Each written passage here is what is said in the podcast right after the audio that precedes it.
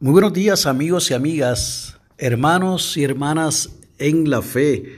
Aquí estamos de regreso con reflexionando con el pastor Nelson Amner, luego de dos semanitas de vacaciones que eran necesarias, ya que habíamos estado eh, por mucho tiempo eh, laborando en mi trabajo secular, de igual manera en los oficios ministeriales, mi esposa y mi familia determinamos y habíamos planificado estar dos semanitas despegados de todo y ha sido de gran beneficio y de bendición para nosotros como familia.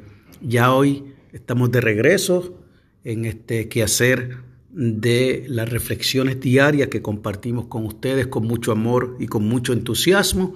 Ya mañana comienzo mi trabajo secular y el viernes pasado ya había comenzado con los trabajos ministeriales para la gloria y honra de nuestro Señor. Y la lectura del aposento alto para hoy nos llega desde Texas, en los Estados Unidos, de la señora Trudy Chun, y ha titulado la misma Más allá de las galaxias. Así que esta es la lectura para hoy lunes 19 de julio del año 2021, y este es el día que ha hecho el Señor.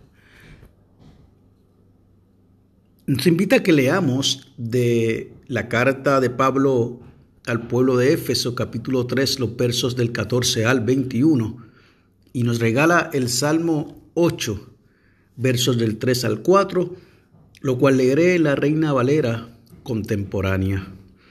Cuando contemplo el cielo, obra de tus dedos, y la luna y las estrellas que has creado, me pregunto, ¿qué es el ser humano? Para que en él pienses. Nos dice la señora Tradition, ¿alguna vez se sintió pequeño al mirar la innumerable cantidad de estrellas? Es difícil imaginar el tamaño de nuestro propio sistema solar y mucho menos el de la Vía Láctea. Los científicos estiman la existencia de dos trillones de galaxias en el universo que se alcanzan a observar. El tamaño asombroso del universo puede hacer que nos sintamos insignificantes, especialmente cuando recordamos que nuestro Dios simplemente habló y fue hecho. Cuando intentamos comprender la dimensión del universo, nos percatamos de que somos menos que una motita de polvo comparados con lo inmenso de la creación. Pareciera que pudiésemos ser olvidados o perdidos en su inmensidad. Me pregunto, tal como lo hizo el salmista, ¿qué es el ser humano para que en él pienses? ¿Por qué habrá creado Dios un universo tan extenso? ¿Por qué habría de ocuparse de nosotros si nos comparamos con toda la creación? Continúa diciendo la señora Chon.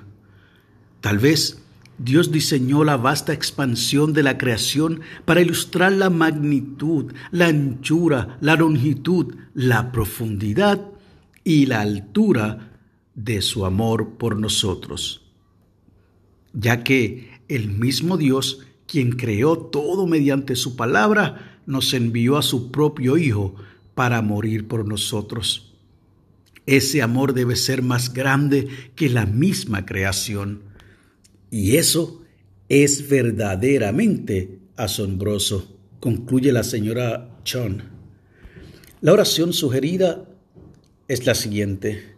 Dios maravilloso, ayúdanos a comprender la anchura de tu amor por nosotros para que podamos aprender a amarte mejor, tanto como tu creación. Amén. Se nos invita también a que oremos por los científicos. Y el pensamiento para el día, a pesar de la inmensidad del universo, el amor de Dios por mí es más grande.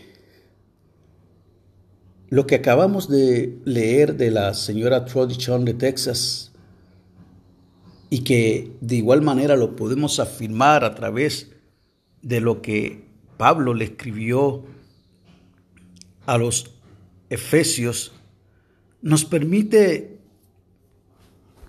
recordar, confirmar y afirmar el amor tan grande que tiene Dios por la humanidad, que tiene Dios por su creación. que incluye, entre otras cosas, la naturaleza, los animales y sí, por supuesto, nos incluye a ti y a mí. Y es interesante esa comparación que hace la señora Chon de decir que pareciera que somos una motita de polvo comparado con el resto de la creación. Ciertamente hemos de imaginar que somos parte de toda una creación que Dios mismo se encargó de hacer. Y Él, siendo nuestro creador, nos ama infinitamente y mostró su amor cuando dio a su único hijo para que muriera en la cruz del Calvario, por ti y por mí. Así de mucho se interesó Dios en nosotros y nosotras.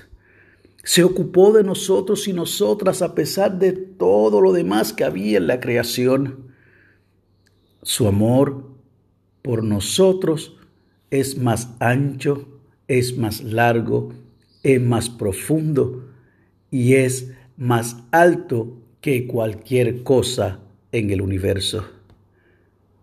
Ojalá que en el día de hoy podamos separar un momento para reflexionar en las maravillas que el Señor ha hecho para nosotros, pero por sobre todas las cosas, que podamos pensar en ese amor de Dios que es más grande que el propio universo y que va más allá de las galaxias.